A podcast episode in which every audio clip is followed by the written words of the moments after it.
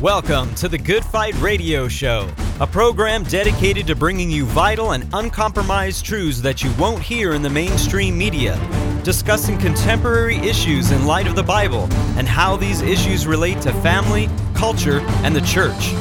The heart of this show is to glorify Jesus Christ and expose the works of darkness as he is commanded in Ephesians 5:11.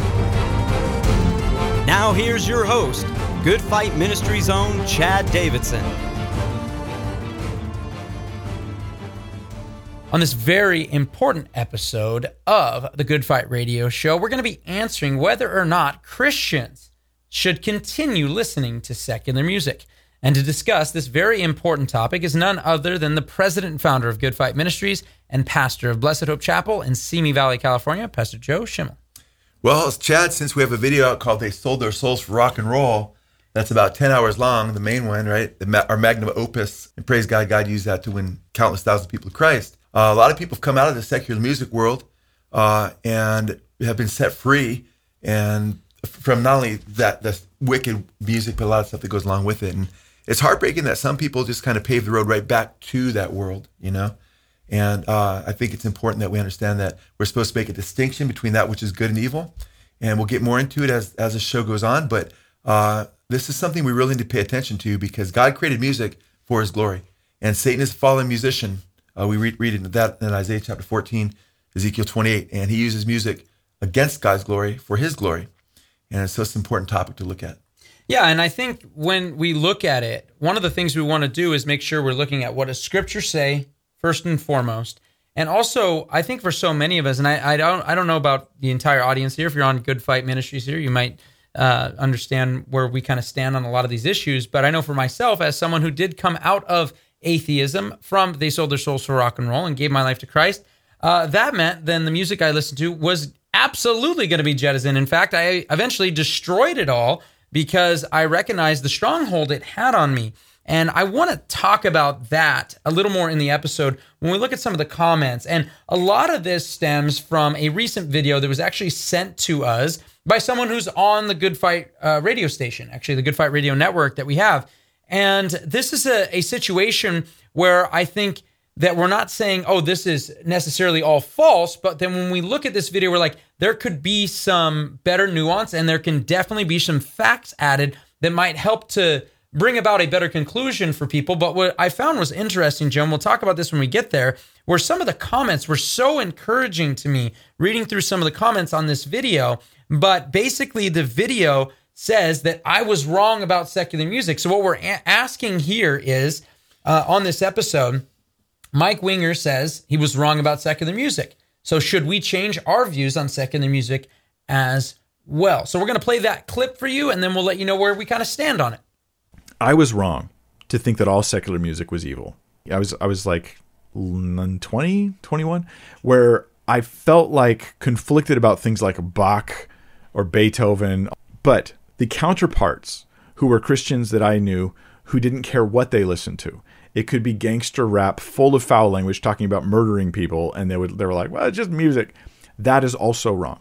And I think that what seems clear to me is if you ignore the genre of music, secular versus Christian, and instead you focus on the message of the music, it becomes a lot easier to decide what you'll listen to and not. And so I'm going to say if the message is wicked, then we probably should avoid that. If the message is positive, then it's great. You know, like you're watching Toy Story and they're saying like "You got a friend in me," and I'm thinking like, no, that's not Christian. I can't listen to "You got a friend in me." I'm like, what? I can't listen to that. If the message is neutral, right? Like the Happy Birthday song it doesn't really positive. It's just a thing, you know.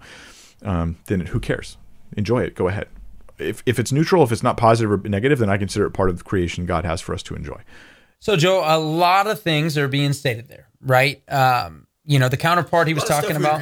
yeah. We would, uh, yeah, some things we won't we won't fully endorse on, on that statement, and some things that and I, this is this is a small clip. I'll, I'll be honest here. This is a small clip, but this is put out by him. So when you're saying, "Hey, I'm wrong about something," and this is what you put out, we're gonna take that and say, "Oh, a lot of people are gonna see this," and that's the clip they're gonna see. Over ten thousand people liked it. So um, one of the things we want to do is look at it and say, "Hey, do we should we adopt this view as well? Should we look at this and is there more to be said on this topic?" But I guess Joe, I'm gonna I'm gonna throw it back at you as you you hear that on the surface, And what do we say to that? Hey, you know what? Here's his view. He said, you know, he was really conflicted. Bach, Beethoven, and so forth. He's like, but the counterpart at that time, these people are listening to wicked rap. They don't care what the lyrics say. It's glorifying uh, absolute wickedness. And then he's like, well, what about songs that are just like, hey, you got a friend in me or happy birthday? You know, these, you know, I guess you could say they have no moral one way or the other, so to speak. And it's just part of creation. We can say, oh, we can glorify God in it. So how do we how do we kind of parse all this and and, and bring it back and maybe just I guess open this up to maybe some further discussion. Yeah, it's a complicated subject. It's hard to deal with in just the half hour we have, but we can make some major points that I think will be helpful. There's a lot to unravel there, uh, but basically we'll use that to springboard into what we believe is a, a biblical uh, worldview on on music. Uh, as far as I mean, I, I, praise God that He said, you know, with regard to wicked, wicked lyrics, yeah, yeah. that He said you probably should listen to that. I think He probably means you shouldn't listen to wicked music. Uh, I think if you Mike was, he'd say, well, I meant probably meaning you shouldn't.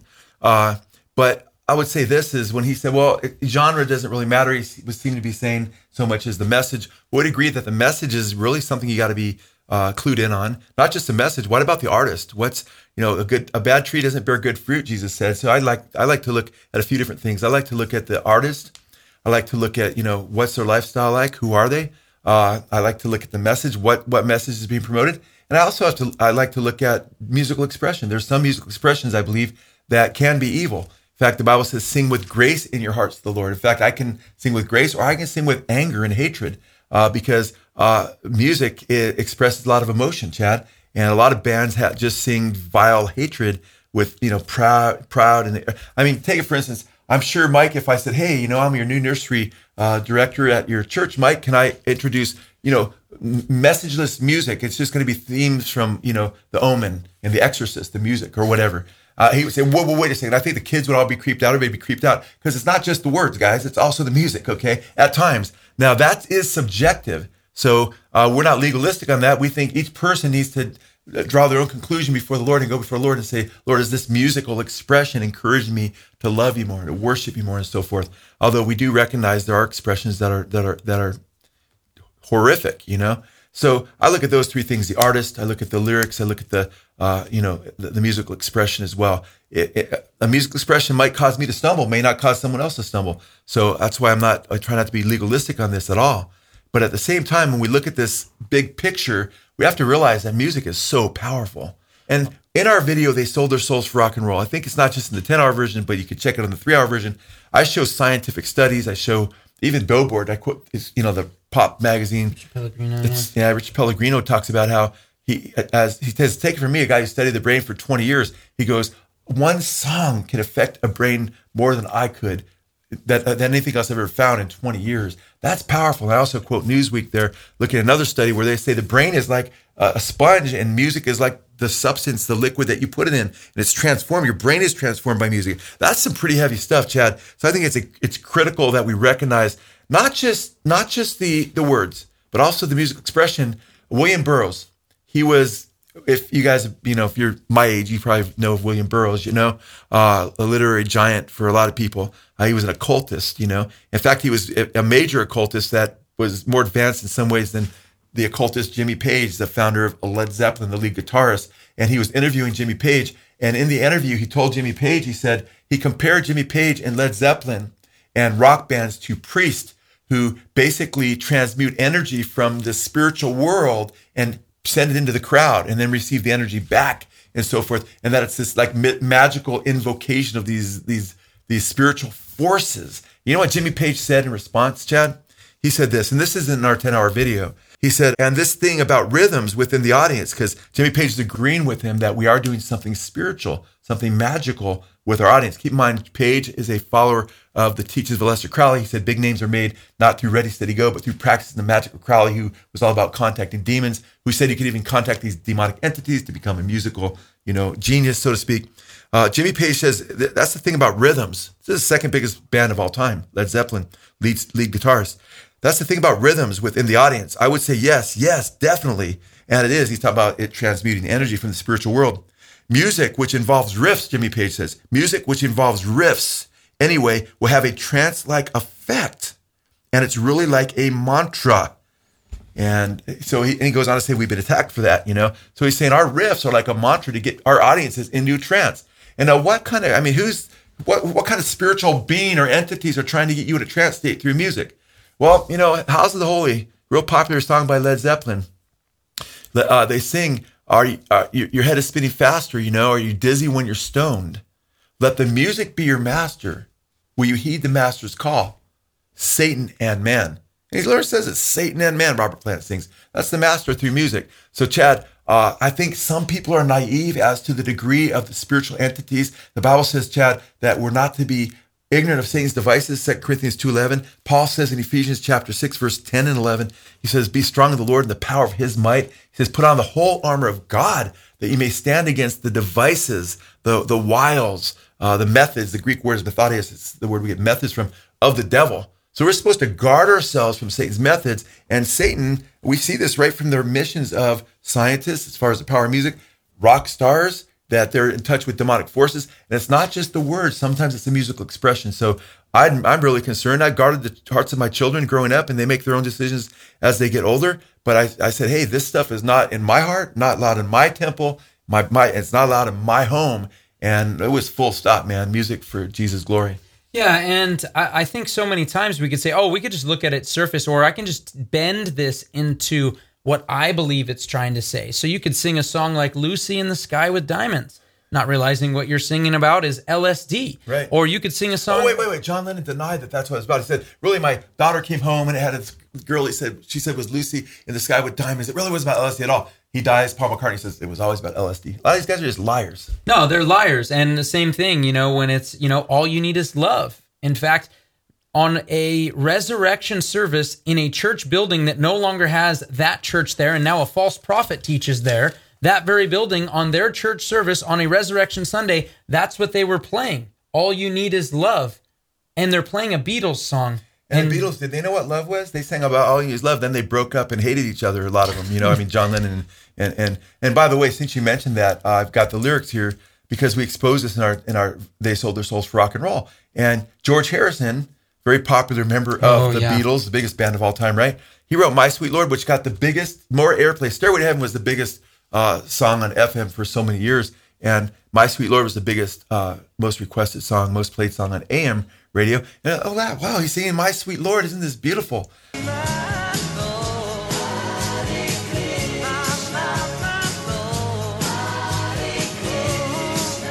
Uh, Chad, in Hebrews chapter 5, it talks about how those who are babes in Christ doesn't mean they're just young Christians. You could be a babe in Christ and be a Christian for 10 years, but be very weak and very babyish because you're still, you know, sucking on the bottle and you can't feed yourself through the word and you still need to get your diaper changed and stuff like that. And you need, we need to grow up, but it says babes can't discern between good and evil. So some mm. believers, they can't discern between good and evil. And they think, oh, it's just how it sounds. It sounds good. And no, man, is it good? You know, that's the question. Yeah. And with, uh, and I was, I bought a book by and George Joe, Harrison. And Joe, that's an admonishment that yeah. many of them should have already been teachers. That's right. And yet these same guys are not even it's ready because they're not being able to discern the holy from the profane. It's really Amen. sad. Yeah. They couldn't distinguish between the holy and profane. You're right, Chad, and that's that's something it says about the priests in the Old Testament more than once, and they represent spiritual leaders today who don't make a distinction between the holy and profane because they want to tickle ears, they want to get bigger masses. I'm not putting Mike. We love Mike. I don't think that's his heart at all. I believe he has his, his heart is seeking the Lord. I just we have just a, a small disagreement on this, but we mostly agree. But I would say this is that George Harrison, I bought a book called Chant and Be Happy when I was researching for the what became a 10 hour video. They sold their souls rock and roll. And it was George Harrison in the front with with a guru, and he was promoting Hare Krishna and everything else. I was blown away. When I came to a section, I'm like, wow, he's letting his hair down. He said the reason he wrote My Sweet Lord was to attract you Christians, us believers, so that we would be lulled into a sense of false security and we would turn to away from Christ to Krishna. By the way, Krishna in the uh, the Indian so-called holy books, you know, the Bhagavad Gita represents he's is, is called the serpent of eternity. Who is that, right? Uh, and he's called the Lord of Destruction, the Prince of Demons. Who is that, right? That's who Krishna identifies himself with. And in that song, in this interview, George Harrison says of My Sweet Lord, he says, My idea, My Sweet Lord, because it sounded like a pop song, was to sneak up on them a bit, sneak up on you. And the point was to have people not offended by hallelujah, because it starts with hallelujah. He's trying to draw Christians in. We're not to be ignorant of Satan's devices. This is just obvious. He's just spelling out, hey, this is how I was enticing Christians, getting them to say sing hallelujah. And by the time it gets to Hare Krishna, they're already hooked and their foot's tapping He's fishing, man. They're hooked. Got them hooked, right? And they're already singing about along Hallelujah to kind of lull them into a sense of false security. And then it suddenly turns into Hare Krishna. And they will all be singing that before they know what's happened. And they will think, hey, I thought I wasn't supposed to like Hare Krishna. But guess what? I'm praising Hare Krishna. And the Bible says, not even for believers, not even to mention the names of false gods. The only way it gives an exception to that is if we're doing what we're doing, exposing, them, because the false prophets were allowed to use the names of Baal and Moloch and so forth if they're exposing them because we're commanded to expose the works of darkness. But we're not supposed to be singing these things. And my point is, Chad, I think I bring these, th- this up is because so many songs seem innocent. I just want to hold your hand. But after you hold their hands, so, you know, let's say someone says, yeah, well, that, song by, them that song by Randy Newman's not bad. Oh, I want to get some more Randy Newman stuff. And before you know it, it's promoting out anti-God stuff like crazy. And it's like, how did you end up in this world? Because guess what? It's a two-way street, and Satan's involved in evangelism too. And we use music for evangelism, but so does the devil.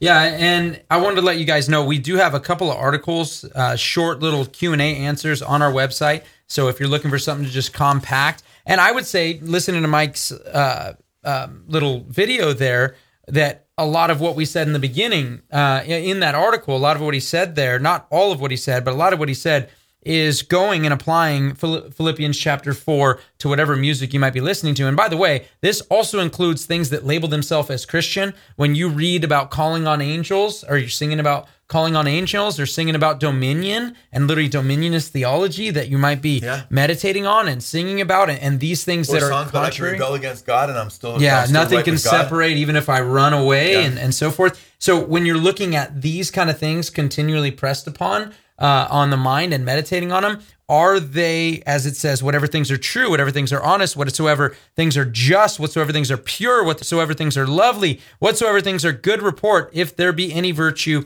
and if there be any praise think on these things that should be applied to everything you're looking at whether it's labeled as christian or otherwise. Okay whatever is true are the things they're saying true? That for- most of the junk that's out there no it's it's not. And that's what we're trying to get off is it doesn't stop there because there is a spiritual reality. The bible is so abundantly clear that we aren't wrestling against flesh and blood. All of the things that joe has mentioned the fact that we there is a prince of the power of the air working through these sons of disobedience who admit to what they're doing with their music. The fact is the bible says that we as believers are the temple of god and in the same context of telling us not to be unevenly yoked with the non-believers we are told that they are the temple of idols which paul uses interchangeably for demons so we have to recognize that and not just say, well, let's give it a scholastic answer and not recognize the spiritual reality that Satan does want to mess with you. And and Joe, I want to read a couple of the comments because I think they give a good springboard. And like I said, I actually was uh, really encouraged by some of the comments that we actually heard Like on some there. of those guys, or a lot of them, I probably saw our video. They sold their souls for rock and roll. I- you, said.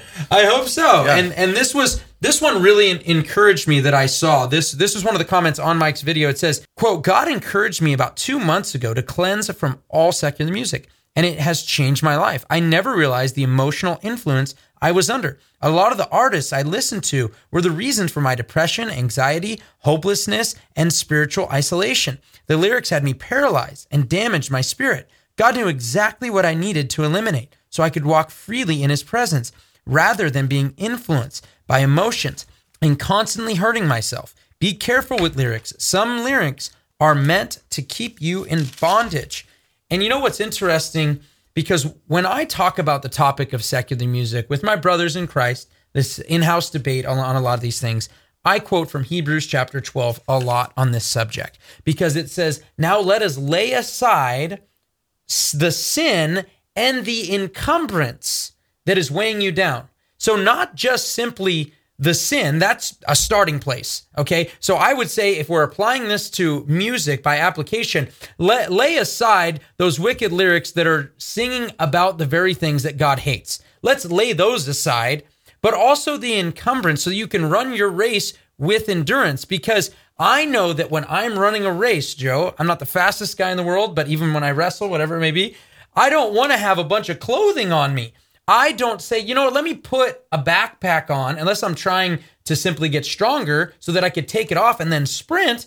But I don't want to put on all this weight. In fact, the track stars now are they look almost naked out there, right? Because they're trying to say what fiber can we use to make them as light as possible.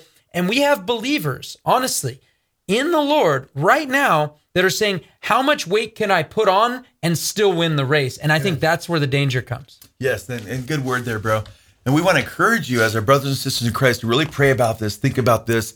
Uh, we've done our, this presentation, and now it's been on video for years. So so many p- people have seen this, and millions and millions and millions of people have seen, uh, uh, you know, our video clips on uh, "They Sold Their Souls for Rock and Roll." Or I should say on Good Fight uh, website as well. But so many people have been set free. I can't tell you how many people just we get people writing all the time that their whole household has changed since they got they jettisoned all the wicked music from from their homes, and uh, because music has such a powerful effect and. We just want to encourage you to really think about this. What does God's word say? Uh, go to the Lord before this. If you're into secular music, that's just, you know, what's the message? Because uh, there's not very many, much, you know, there's not a whole lot of so called neutral music out there when you listen to the radio because people are singing their worldview. They may be singing, it's just maybe a love song. Well, it's just a love song, but what's the worldview of that love song, Chad? If it's, you know, let's say I'm as a Christian and let's say I'm not married, I've been married for a long time, over 30 some years now.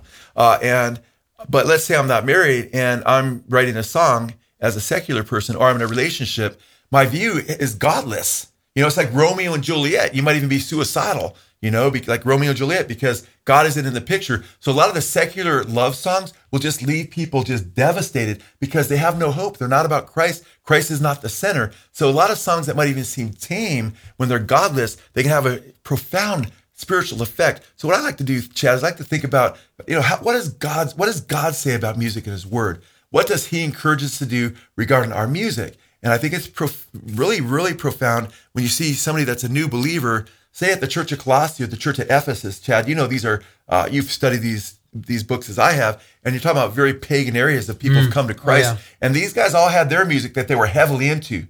But you know what Paul says to them? In Colossians chapter 3, Ephesians chapter 5, he talks about how they're new creations and how they need to get rid of the old music, you know? They need to put on new man, get off the old stuff, shed the old clothes, which is sin, and put on the new clothes. But he also deals with music. He says, sing it. He basically, he's telling them to sing a new song, which we see that in Isaiah 40. You know, I, I was dug out of the pit. God put my feet on the rock. Psalm And 40. he put a new song in my mouth in Psalm 40 and a song of praise to my God, right? And the pagans will hear it and they'll be converted. It's really, really beautiful. But Paul says to those at Colossae and those at Ephesus to sing now psalms and hymns and spiritual songs. He wants them to get out of what they were singing about when they were praising the things their their, their pagan gods. They had music to their pagan gods. Well, wait a minute, but people don't worship. Yeah, they do worship pagan gods here. The what the the sex, drugs, and rock and roll, the things that are extolled in the music, are the gods of this present age. You guys, you know, people worship themselves. You know, it's either self or lovers of money more than lovers of God. That's a god. Paul says God or that greed is idolatry in Colossians chapter three. He's talking about putting off idolatry. So he wants them to put off that music and put on the new music. And what's interesting, Chad, And, and Joe, I just wanted to read this one last comment before you, because I know you got some really good scriptures before we we, we Go get in this episode because this was a comment and and you you touched on it earlier, and I think it'd be really good to hammer home before you get into the true application of the scriptures here on this subject. Because someone actually wrote on there, they said, when my husband and I turned back to God, we deleted most of our secular music because it was associated with our sinful past. And you mentioned this as well, Joe. And it's one of those things that if you're a married man and there's a song that specifically brings you back to that old relationship right. you're on, how would your wife feel? Honestly, if ever all the time you were just like, let me listen to that song. I love that song because it just reminds me of, back you know, Ginger or whatever. And you're just thinking about your old girlfriend. That would hurt your, I'm sure, your spouse's heart. Could you imagine with the Lord, He's taking you from the mire, He's taking you from the pit. The very things that that you're reminded of are the very things that nailed him to the cross. The sin that you've been saved for. The man, as you mentioned, that should be dead, render him dead. You're now saying, man, yeah. let's let's remember this old man as well in a positive light. And I think that's a big danger.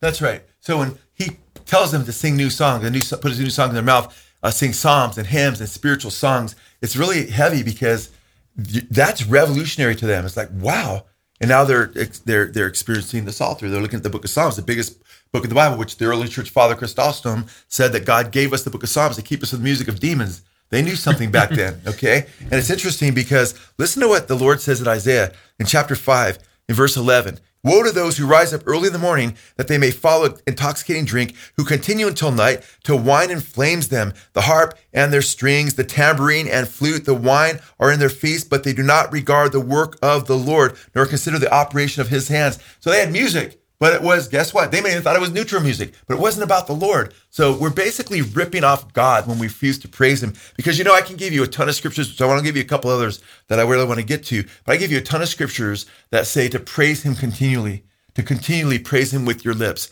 and give him the sacrifice of praise. How can I continually be praising him if I'm listening to music that's basically blaspheming God or promoting drugs or promoting sexual immorality or promoting hatred or anger? I can't do. You can't drink from two wells, brothers and sisters. You can't. You, you can't serve God and the world. God's word says this, and I love this in Ecclesiastes chapter seven, verse five.